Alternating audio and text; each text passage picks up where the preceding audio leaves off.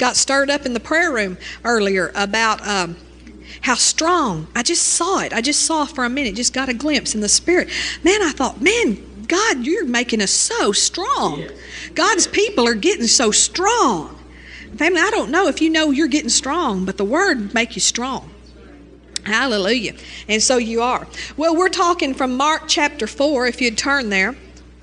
And of course, it'd really help you if you weren't here Sunday night, if you'd get the tape. I believe it'd be a blessing to you.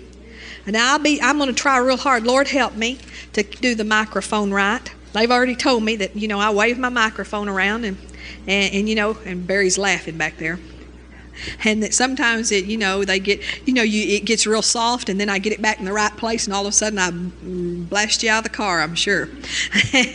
And so i'm going to try but no promises but the lord will help me because see i'm not thinking about my microphone. I'm thinking about all sorts of other things. I'm being led by the spirit while i'm so god has to do that for me. In mark chapter 4 verse 14 it says the sower soweth the word and of course, Pastor's been talking about sowing from the financial perspective, but we were talking Sunday night about actually sowing the Word of God into our hearts and into our lives. And uh, we looked down in verse 26 of chapter 4 and we found out how the system of God works. The kingdom of God is the system of God. And he said it's like a man that would cast seed into the ground and then that man, he, he sleeps. He goes to, it says that he should sleep, and that's verse 27, and should sleep and rise night and day, and the seed should spring and grow up, he knoweth not how. For the earth bringeth forth fruit of herself, first the blade, then the ear, and after that the full corn in the ear. But when the fruit is brought forth, immediately he putteth in the sickle, because the harvest is come. And so, um, we pull some points from that, and you really do need to get the tape about that because we spent a long time talking about these each different points. But first of all, we talked about that if you don't have any seed, you won't have any production. So you have to plant seed. You have to plant the Word of God. And when we talked about how the seed must have time to produce, you know, you get up, you go to bed, you get up, you go to bed, and you let that seed have time to produce. And then we talked about how the ground knows what to do. The ground bringeth forth fruit of herself, it says there. The ground knows what to do. It's programmed into the ground to know what to do with seed. It's programmed into the seed to know what to do. You don't have to stand over a corn seed and say, now do this. No, it knows what to do, doesn't it? And the ground knows what to do. And it's the same with the Word of God. The ground knows what to do. And we also talked about the seed knowing what to do. And there we ta- then we talked about the law of progression there. First the blade, then the ear, and then the full corn in the ear. It's important that you always remember the law of progression. And then we went on and talked about after you've planted, how it's your responsibility to tend to your seed, to take care of your seed. And the first thing we said you need to do is you've got to water your seed. Both planting and watering are necessary right? That would be true for corn seed, but it's true for the seed of the word of God too. And we found over in 1 Corinthians chapter 3 and verse 8 how that, that he who plants and he that waters are one. So we know from that that you you're the one that you must do the planting and you must do the watering.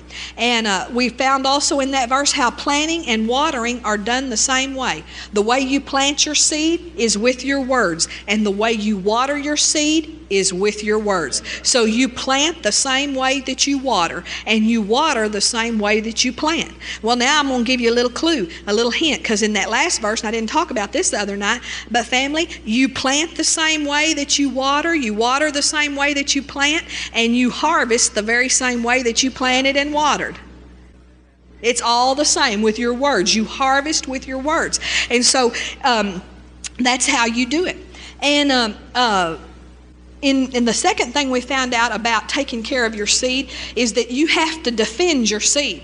And we know that from in Mark chapter 4 there and beginning in verse 15, he, the, the Lord tells us how, um, he tells us how an assault is going to be launched immediately against your seed that Satan is going to endeavor to steal your seed. It says he comes immediately. As soon as the seed is sown, he comes immediately and tries to steal it. And if he can't steal it that way, then he begins this progressive thing of trying to work, wiggle that seed out of you, trying to work that seed out of you. And he does some things uh, like he brings affliction, which means pressure. He brings a persecution, which means tr- to drive away. He tries to get you offended so you'll get out of the love walk because faith worketh by love. He just will try all sorts of things. And see, he tries to use people. And some people are easily used by the devil.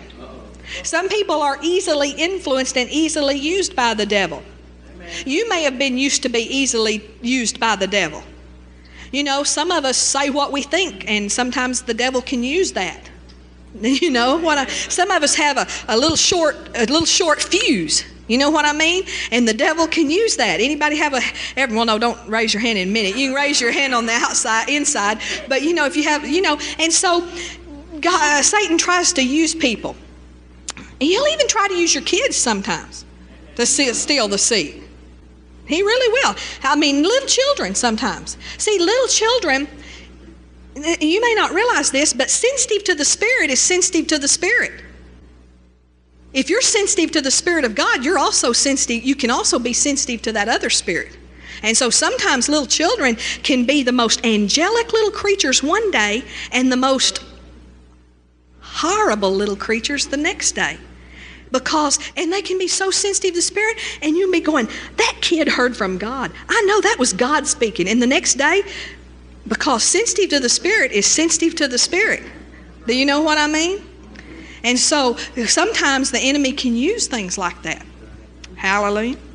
Well, I mean, not hallelujah for it, but hallelujah, we agree. Uh, he brings distractions. We talked about that. That's needs and crises sometimes, anxieties. He'll bring anxieties. He'll try to get you to fret. He's going to try to get you to be anxious about something. He's going to try to get you to worry about something because when you get anxious about something and you start worrying and fretting about something, you know what you're doing? You're neglecting your seed. You're neglecting, you get to neglecting your seed because you're just a stewing. And then, uh, then he brings, we heard, we read the deceitfulness of riches. We talked about how that's when you get to pursuing money instead of God. You know, we talk about money a lot in this church and sowing seed and having a harvest of money, but we never teach that you pursue that. We always teach you pursue God. And then God adds to you. Amen. But when because when you start pursuing wealth, you're on the wrong track, aren't you? You're off track. And uh, then we talked about pursuing provision, how you can just be trying to make ends meet, just doing everything you can to make ends meet. And you're on the wrong track. God said He would supply your need. Amen. Then we talked about how he sends the lust for other things. We talked about that word lust means desire for other things. And so we're just reviewing. Now, that's all of the review. So let's, hey, we finished one page. That was just the review. Hallelujah. In Mark chapter 4, verse 20, here's some things we didn't talk about the other night. He begins to tell us in Mark 4:20 about the good ground. He says, "And these are they which are sown on good ground, such as hear the word and receive it and bring forth fruit, some thirtyfold, some sixty, and some an hundred." And so he tells us there that the good ground does three things. The good ground, first of all, hears the word. Good ground hears the word. Good ground doesn't sleep in church. Good ground doesn't even let its mind wander in church. Now, we're all tempted to let our mind wander sometimes, but we need to bring it right back. We need to make that mind come back. See, our spirit's supposed to be controlling our mind. And so, good ground listens and hears the word of God. Good ground doesn't say, I don't want to hear this. That, that, that's not good ground. Now, there's people sitting in churches all over town, not in this church certainly, but there's people sitting in churches all over town that they go to church because they were raised that godly people go to church and good people go to church, but they turn it off when they get there. It's like they turn a little switch off. I've even seen some in churches that I've ministered in before. You know, you can do all sorts of things to turn the word off, but that's what my point is is when good ground hears the word. Good ground hears the word. And then it says good ground receives the word. Good ground receives the word. Good ground takes it. Good ground says, Oh, I, am taking that word. I'm taking that word. I'm taking that thing. I take that. And just takes it, takes it, grabs a hold of it. Not just letting it pass through the ear gates, not just letting it come across your ears but taking it. There's a difference, you know, between just hearing it here and taking hold of it. And good ground takes it. And then it says that good ground holds on to the seed until it produces. Good ground doesn't just hear the word and doesn't just take the word, but good ground holds on to it. Good ground will fight for it. Good ground holds on to that word and it holds on until it produces. It doesn't just hold on till the first affliction comes by, till the first persecution comes by. Oh, you know, family, we've experienced this so many times. Um, you know, when we first got filled with the Holy Ghost, got baptized in the Holy Ghost. Well, we weren't pastors then, we were just uh, members of the Baptist church, and we were just so, so excited. I mean, we were filled with the Holy Ghost. We were just, man, we were wild. We really were. Staying up all night, just the word, the word, the word. And so all our friends, we were telling them. And you know what? All of them immediately received it with gladness. Oh, it was just like, oh, yeah, yeah, yeah, yeah, yeah. But you know what? There started to be some persecution in our town. There started to be some intense persecution. One of them, like one of the things was, um, they started, man, they were, they had this one guy that spoke in tongues, and he had this uh, kind of a Bible study going in a movie theater thing. And so they began a process of voting him out of the Baptist church. I mean, literally voting him out. And before the meeting on Wednesday night, when they were going to vote him out, one of the deacons called my mom aside and said, uh, Tonight we're getting Johnny Gooding, and the, and the next one is Michael Billings. I mean, that was, and you know, we, but you know what? You can be so full of the Word and so full of the joy of God that it's like, we don't care, and we weren't even mad or offended. We weren't even hurt. We weren't even offended. We were just so, how we were so happy and so excited and so full of God. And, oh, praise God. It was just so wonderful. But we didn't want to cause problems in the church, so we just kind of bowed out. We just kind of slipped out the back door and, you know, just, we disappeared before they could have one of those meetings again. And, um, but you know, there's persecution. And you know, I know one friend of ours that she was just, oh, she got filled with the Holy Ghost. Now, her husband didn't. But her mother and father in law, they had some money. You know, they had money. And uh, uh, it just, they let it be known if you want the inheritance, and he was an only child, the son was. If you want the inheritance, you'll leave this stuff alone. And you know what? They've left it alone all these years. And you know what? They got the inheritance. But see, there's persecution that'll arise for the word's sake sometimes. But see, the good ground, it just holds on to the Word of God. The good ground just rides the persecution out. See, you can outlive your persecutors. And I mean that literally. I mean that literally. You can literally outlive your persecutors. But you can also just outlive this. You know, it'll eventually all of this will just stop. All of this will go away. They can just talk about it so long. You know what? They can just they, they can just throw rocks so long. And see, the good ground just holds on and just rides on through that. Just rides on through. Well, you know, the ground's mostly been plowed now for us. You know, Brother Copeland and people like that, they've done a good job. You know, it's not even all that strange to people anymore for people to speak in tongues or you know the ground's been plowed now but boy that was back when the ground hadn't been plowed and man they were lying on people and telling all sorts of stuff you know they had we had friends that in the that when they first got filled with the spirit and they were having a bible study group they lied and said oh they sit in a circle and rub their feet together I mean, they came up with some of the stupidest things, you know.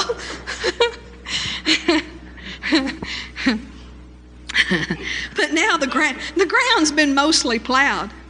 But I tell you, I think we need to be good ground and be prepared that when miracles and when glory and stuff like that begins to happen, you see, it'll be the religious community that brings the persecution. And one reason they bring it is one simple word they are jealous. They will be jealous. And so we got to be prepared. We got to be prepared to just be good ground and just hold on to the Word of God. Amen. Now, production, the production of the 30, 60, and 100 fold has two enemies. And we've talked about the first one extensively how Satan comes and he tries to steal your seed. He tries to get you to uproot the seed. See, and when you are word starved, when you are starving in your spirit man for the Word of God. In other words, you've been neglecting feeding yourself and you're hungry. And that doesn't, you can be you can be going to church three times a week and be starving spiritually.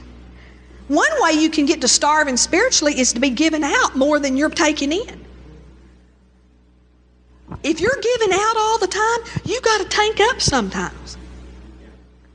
And you know, if you're releasing faith, like even believing for your kids to be healed and believing for stuff, you're, you're using the word up. You're using it up. You're using it up. And you can get word starved. And when you get your word starved, uh, then you're going to start to make negative confessions. And you can just check yourself and say, "Uh oh, did you hear what I've been trying to say and things I've been saying? I must be, I must be hungry." See, we're not as used to being able to tell. We can't tell when we're hungry spiritually as easily as we can tell when we're hungry physically. And there's only one reason for that is because we are real in tune with our physical bodies, but we have not, as Christians, been very trained to be real in tune with our spiritual man. We can be in tune with him and we can know when, man, it's feeding time. If you're doing, doing a lot of praying, did you know when you pray, you're spending things? Praying is work and you are spending things. And so you can get real depleted in your spirit, spirit man. And so Satan, he'll try to get you depleted. If he can't steal the word from you, he'll try to get you to starve yourself so you'll get depleted. Right? And so when you hear yourself making negative confessions, you have begun the process of uprooting the word. Now, the first negative confession you make, you didn't uproot the word. But if you continue to make those negative confessions, and you're going to uproot the word that you sowed in your heart. You begin that process, and so you've got to arrest that thing, and you've got to say, Whoa, no, I, I don't say that. That's not what I'm confessing. That's not what I'm believing. And you stop right there, and then you start, you got to feed yourself. You got to take, hey, we got to have a, we got to take time out, and we've got to go feed. Well, it takes a lot of time. Pastor and I have to do a lot of feeding because we're putting out a lot of word every week.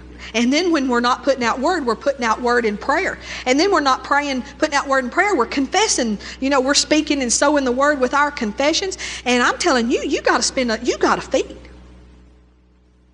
Because it doesn't take long to get depleted. And some of you are beginning to be like that, where you're putting out the word a lot more. You're praying on Tuesday night, you're praying before services, and you're putting the word out, and you got to stay tanked up.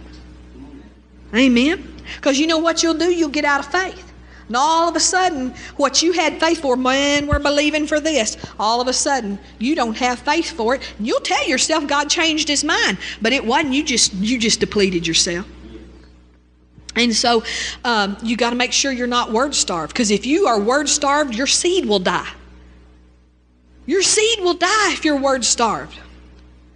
And you know, as soon as you get over there in that negative and all of a sudden you're confessing negative, did you know what Satan follows that with? He follows that with a load of guilt and condemnation. And he starts to tell you, well, you know, you never believed in the first place. And you know, you've lost your seed. And, and he starts to tell you all sorts of things like that. And he'll tell you, you know, you really didn't, you really didn't believe in your heart.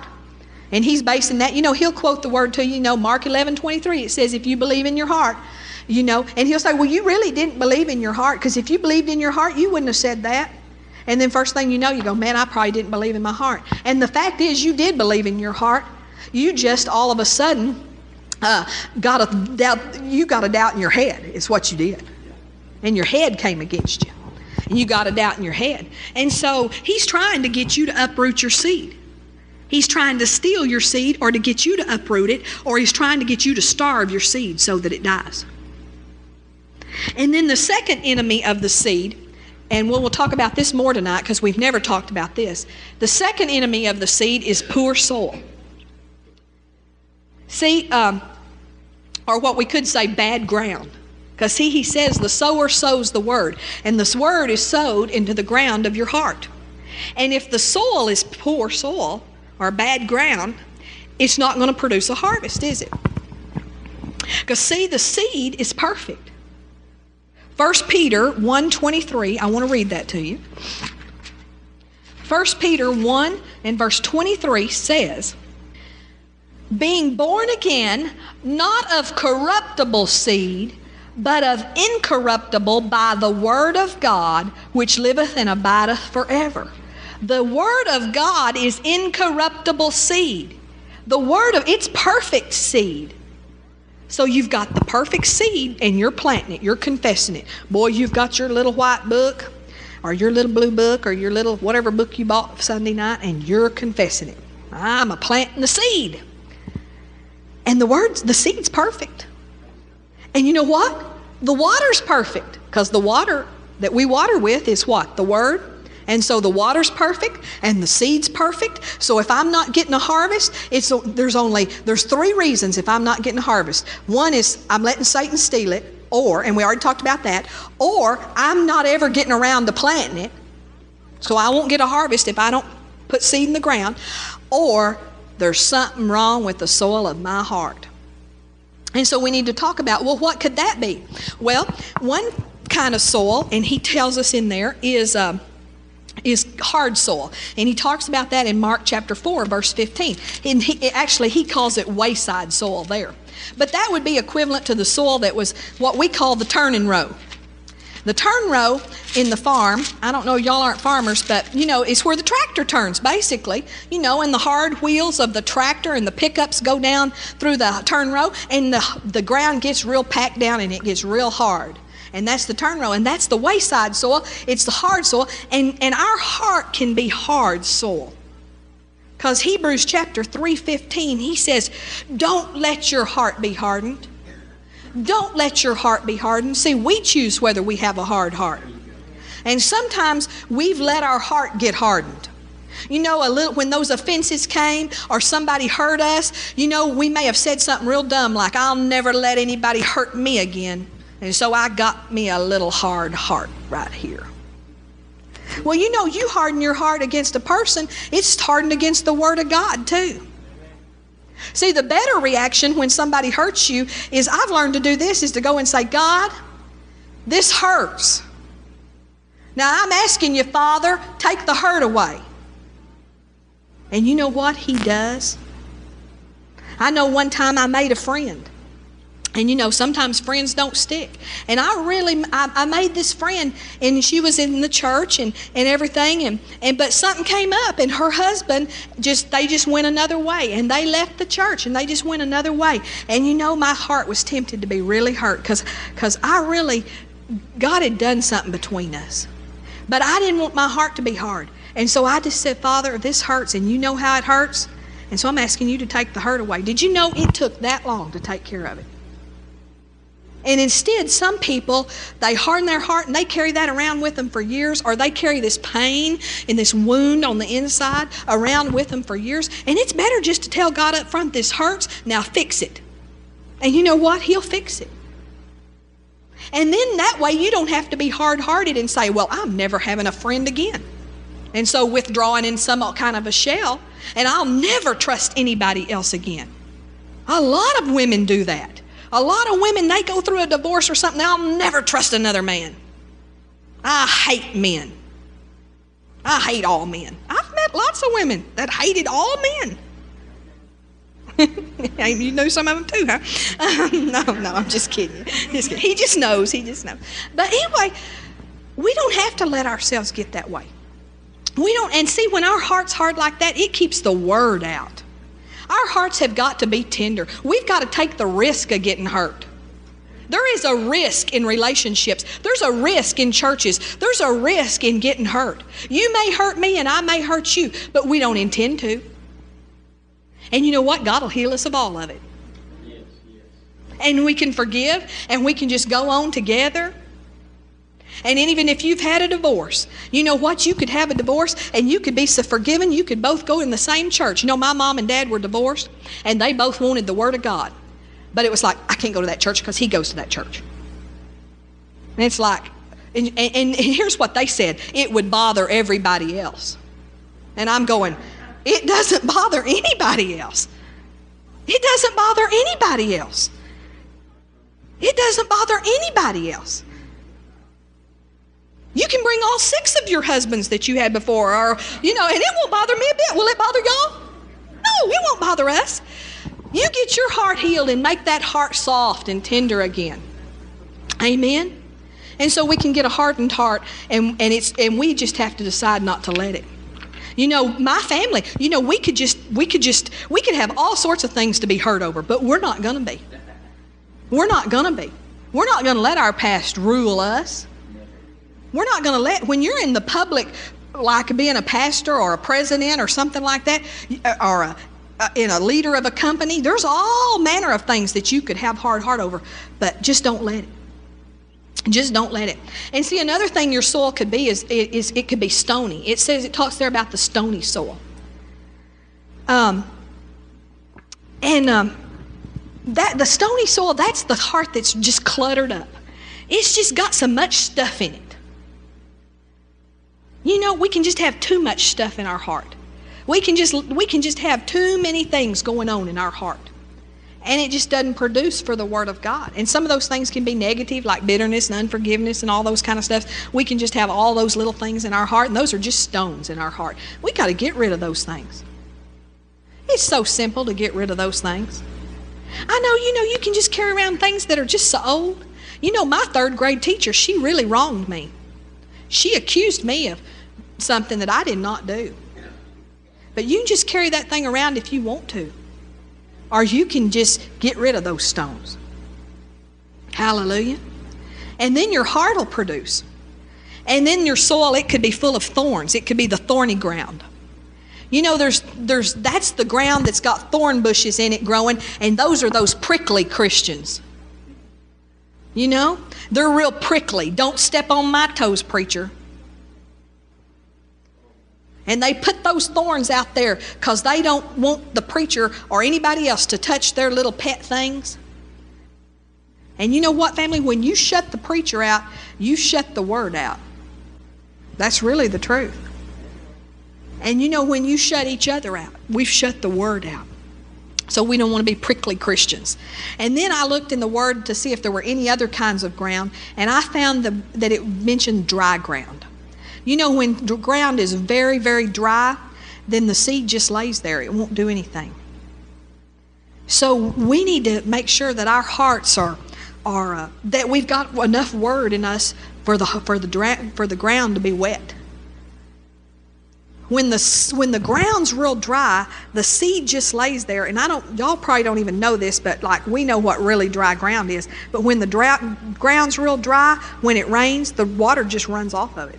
It doesn't go down in it, it just runs off of it because the ground's so dry.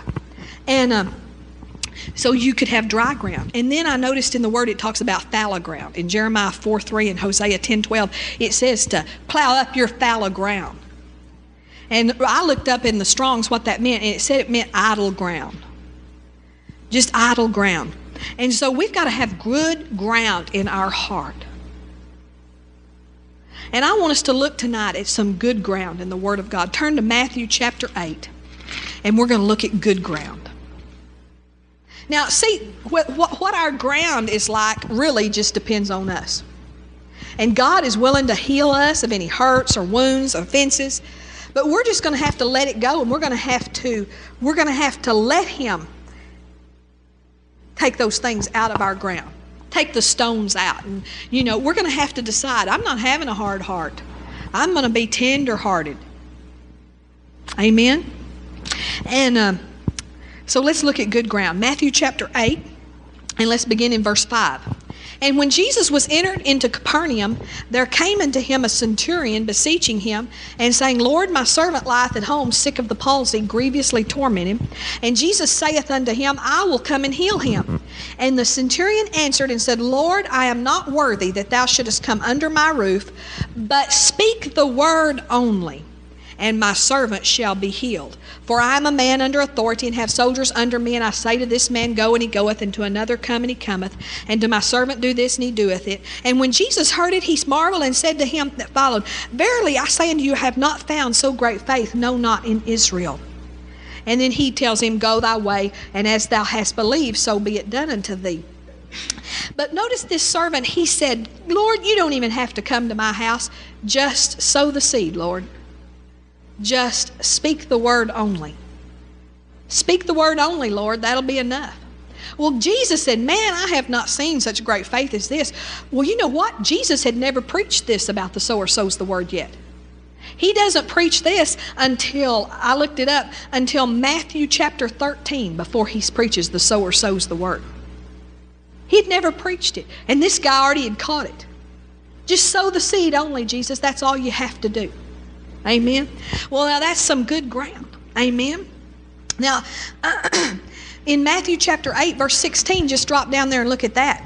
It says, after he had done this with the centurion, it says, um, when the even was come, they brought unto him many that were possessed with devils. And look at this. And he cast out the spirits with his word and healed all that were sick. Sick. He cast out the spirits with his word.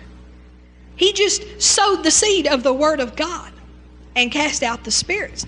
Well, what happens, what the thing is here is that Jesus had compressed this uh, law of progression, this sowing and reaping principle, this law of progression, first the blade, then the ear, then the full corn in the ear. He had compressed this thing down because the soil of Jesus' heart was absolutely perfect.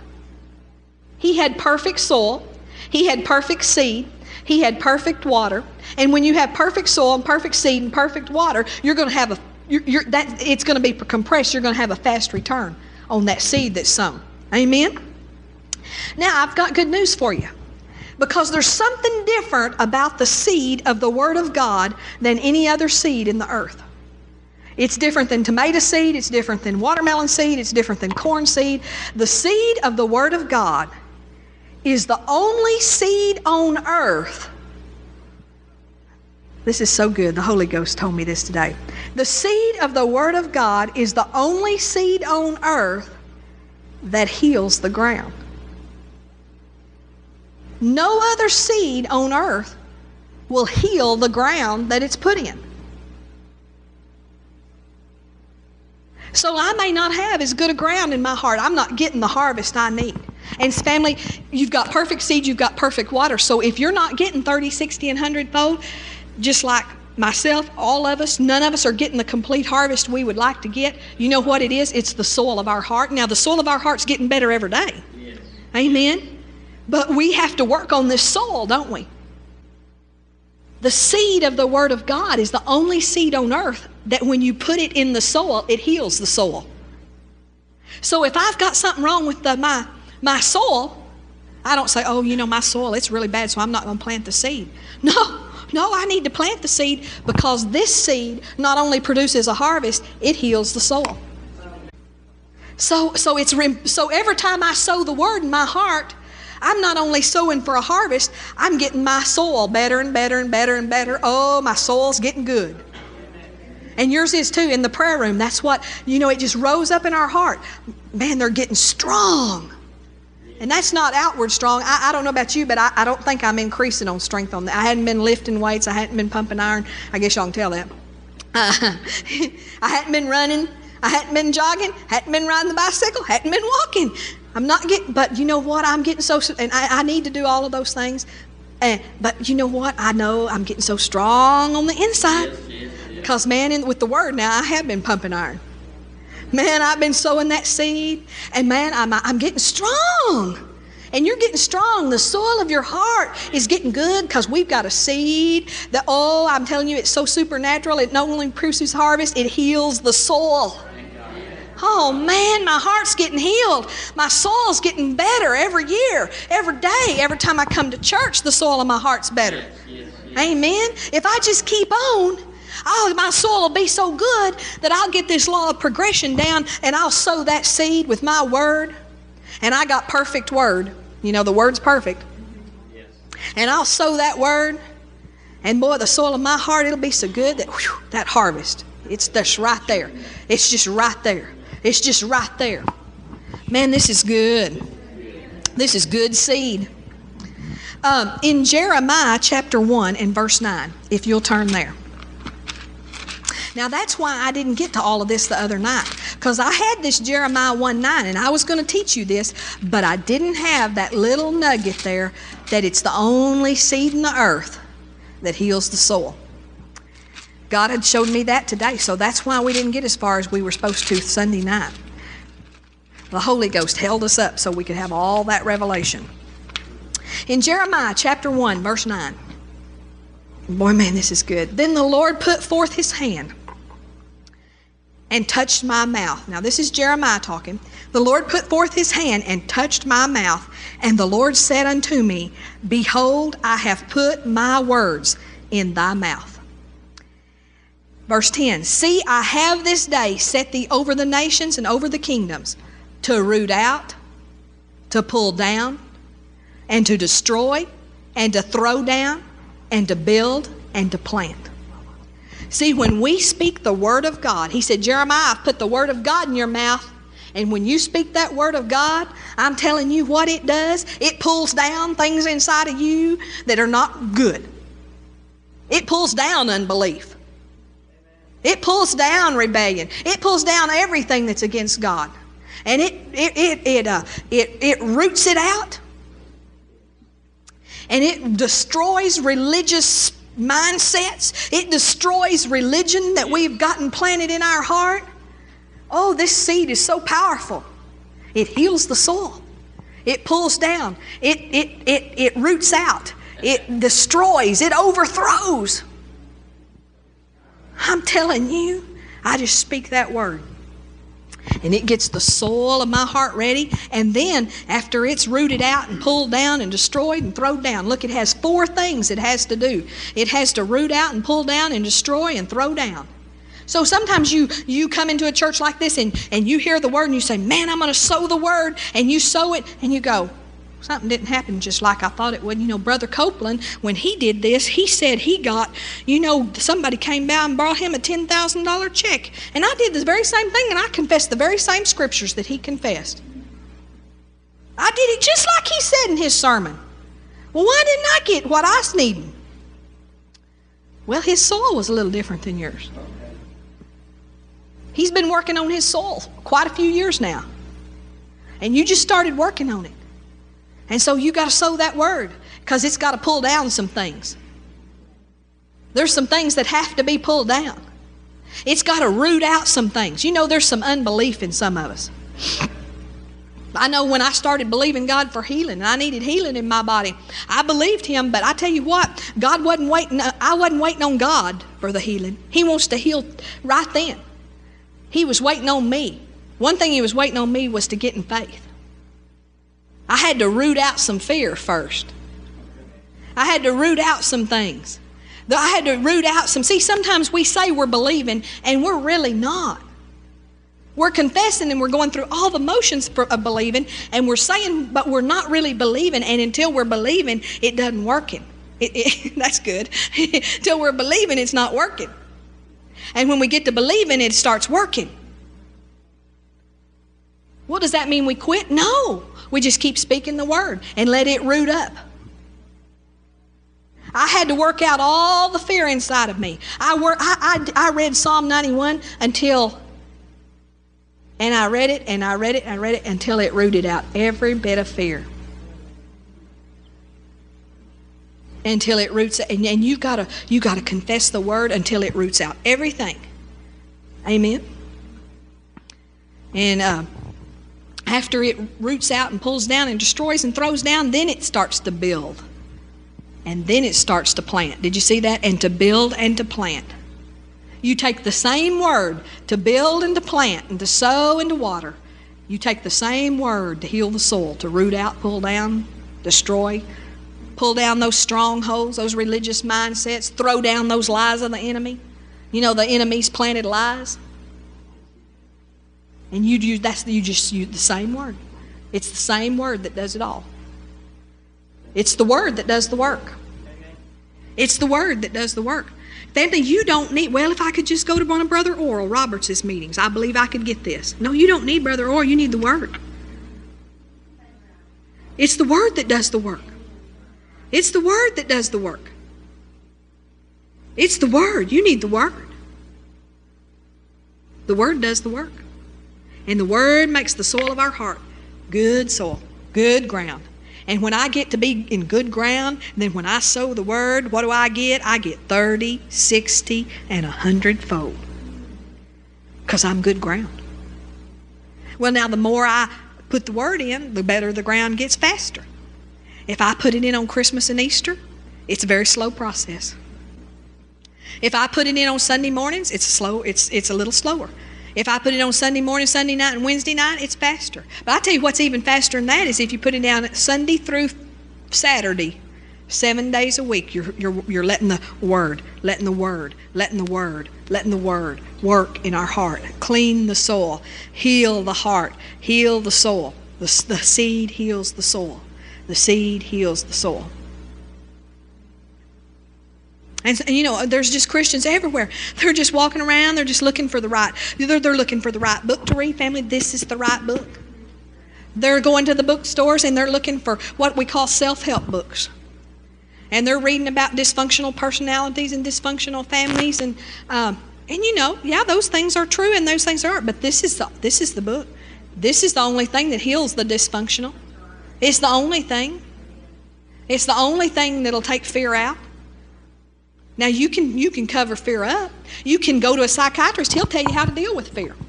And they've got some ways, you know, you can breathe a certain way and, and do some certain things. I don't know exactly all of it, but I know they'll teach you to control that fear. But I'd rather get rid of it. Amen. And you can take a tranquilizer and you can suppress the fear so that you don't feel the fear. But the other the thing, the other thing is you don't feel anything else either. And you talk real thick. Your tongue's real thick. Is that right, Jeffrey? yes, that's right. And the Word, there's no harmful side effects with the Word of God. You cannot overdose. You cannot overdose on the Word. Amen. And the thing about the Word is, the more you eat it, the more you like it. Well, it really works that way mostly with everything. The more you eat desserts, the more you like them the more you can't live without them. And the same with pizza and everything else. It's just like that about the Word of God. And you know, at first, and I've been through seasons when I was not all that hungry. When you're not hungry, you know what you do? Force feed. If you fast, if someone fasts, uh, is on an extended fast, like a 30 or 40 day fast, you know, like they're, you know, they're they're trying to tell somebody something. I, I, they're trying to tell somebody, like a government, I don't like what you're doing, so I'm putting myself on a starvation fast, and so they go 40 days without eating. Did you know, or some, did you know that eventually they're not even hungry at all? And eventually, if they let, if they are led by that, the fact that they are not hungry, that eventually they will starve themselves to death because they really aren't hungry, and they will literally die because they're not hungry. And that's the way sometimes Christians are. They're dying on the vine because they're not hungry, just not hungry for the Word of God. Well, you're not hungry for the Word of God because you hadn't been in the Word of God. I know because I've been there. And, and, and if you have to force feed, and when you force feed yourself, all of a sudden the hunger, you get a little hungrier. And then you, you keep force feeding until you're just so hungry for the Word of God. And that's how it works. Okay, uh, we're just about through. Uh, look there in uh, verse 12 of Jeremiah chapter 1. Then said the Lord unto me, Thou hast well seen, for I will hasten my word to perform it. See, he told him, he said, Jeremiah, I put my words in your mouth, and they're to build and to plant and to overthrow and to cast down and to pull up and to dig out, and, and that's what my words are for. And, and, and then he said, My words, he said, uh, he said, uh, I will hasten over my words to perform. God works through His Word. God's looking for what words you're giving Him to work with.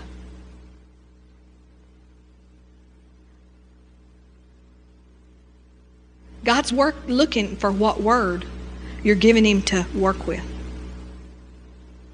And one time I was believing God for a healing. It was right after we got filled with the Spirit, and I think it was like just a cold or something. But and I was believing God for healing. And God told me, He said, Debbie, you're not putting enough word out for me to perform. And sometimes we can be doing that where we're just not putting anything out for God to perform. He's not going to perform in your life based on your need. He's not going to perform on your life based on just the fact that you've got a good heart and you love God with all your heart. He loves you for, to love Him, but He doesn't work in your life based on that. He hastens over His word to perform it. And so we have to give Him something to perform. It's important that you be believing God for something. Don't be self satisfied and just content with what you have. Well, you know, we have a house and you know it's about paid for or it is paid for. And you know, we make enough that me and my wife, we're very comfortable and, and you know, we have a car and, and you know, we just really don't need anything. Don't be self satisfied. Believe God for something. Believe God for something you don't even need just so you can believe God for something. Be believing God for something all the time. All the time. As soon as you get one faith thing believed in, believe Him for something else. Amen. See, the goal, the whole goal, is Mark 11 23. So we're working on the seed, we're taking the seed and we're planting it in our heart in order that our soil might be healed and our soil might be good. Because we already know the seed's good, we already know the water's good. Because the goal is Mark 11 23. The goal is, he says, um,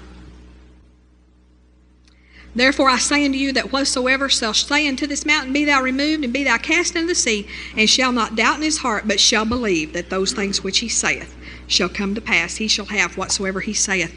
The whole goal, your whole goal, is to get to the point where you believe whatsoever things you saith. That when you say it, you believe it. Well, that takes some work on the soil of our heart. And we just let that seed do the work. Amen.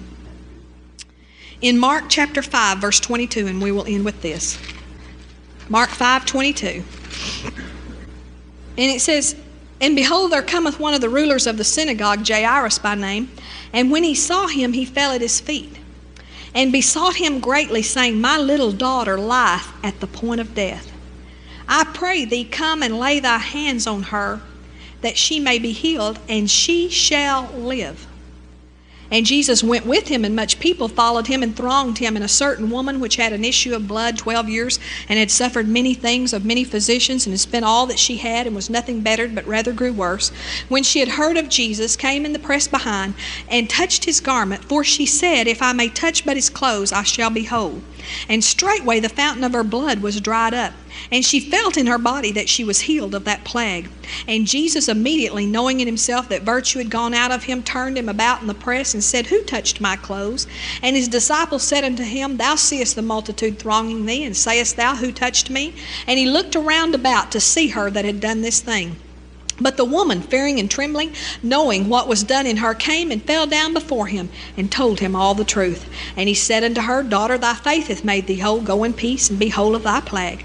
And while he yet spake, now we're going back to Jairus, because Jairus, if you look at him in, in those first verses, he said, He came, he said, My little daughter is at the point of death. And then he speaks something very important. He says, I pray thee, come and lay thy hands on her that she may be healed. And he said, And she shall live. Do you see the faith there? He speaks the word of faith, and she shall live. But I read that whole passage about the woman with the issue of blood because I wanted you to see how the distraction came. He had spoken the word of faith, and all of a sudden, here's the distraction, and we go through this whole long thing, and he is having to stand there and he's having to hold on to that word that's been sown. And Jesus is going to come to my house. He's going to lay hands on my daughter and she's going to be healed. And he's having to hold on to that thing. But the distraction came. And then you look there in verse 35 while he yet spake, there came from the ruler of the synagogue's house certain which said, Thy daughter is dead. Why troublest thou the master any further? So not only did this distraction came, but then came the bad report. The bad report came, and Jesus says something so important to him. As soon as Jesus heard the word that was spoken, he saith unto the ruler of the synagogue, Be not afraid, only believe. Only believe what, Jesus? Believe what you just said. Believe what you just said. If you come and lay your hands on her, she'll be healed and she shall live. Be not afraid, Jairus. Only believe what you just said. See, we got to believe in the seed we planted. We got to know it's incorruptible seed. And we got to have faith in that seed. And he planted a seed. He said, My daughter shall live if you lay hands on her. And Jesus followed him because he heard faith speak. He heard faith speak, and so he followed him. But then there came this distraction, and this woman, she went through all this thing, and I'm sure he was thinking, hurry up, hurry up, hurry up, hurry up. And Jesus is taking his time. Because Jesus knows that when the word of faith's been speak, spoken, that time is of no consequence. It's not like, man, I, you, we better hurry up because we believe. No, if we believe, times of no consequence. We're, when we believe and we speak the word of faith, we've, we've transcended the natural realm and we're operating in a whole different realm. We're calling things that be not as though they were. And then the bad report came, and that didn't have anything to do with it either. See, I know that sometimes we plant the seed and then we cast away our confidence too quickly when Satan brings the bad report. And we say, well, that's not how I believed it would be. Well, be not afraid, only believe what you said, what you just planted. We got to believe in the seed we planted. And some of you have spoken things over your finances. And when you speak things over your finances, sometimes Satan comes up, not sometimes, but nearly all the time, Satan comes immediately to steal the word. And it's like it goes totally the opposite direction. And I man, I spoke this, and be not afraid, only believe. Only believe in that seed you planted. Amen. Hallelujah. Oh, I just, I, this seed, this is incorruptible seed. This seed is so good. It's not that I'm so good, it's not that you're so good, it's that the seed is so good. This seed is so good. And this is the water too, and the water's so good. And if there's anything that's not quite right about my ground, we got seed that heals the ground. Amen. Praise God. Well, let's stand up together.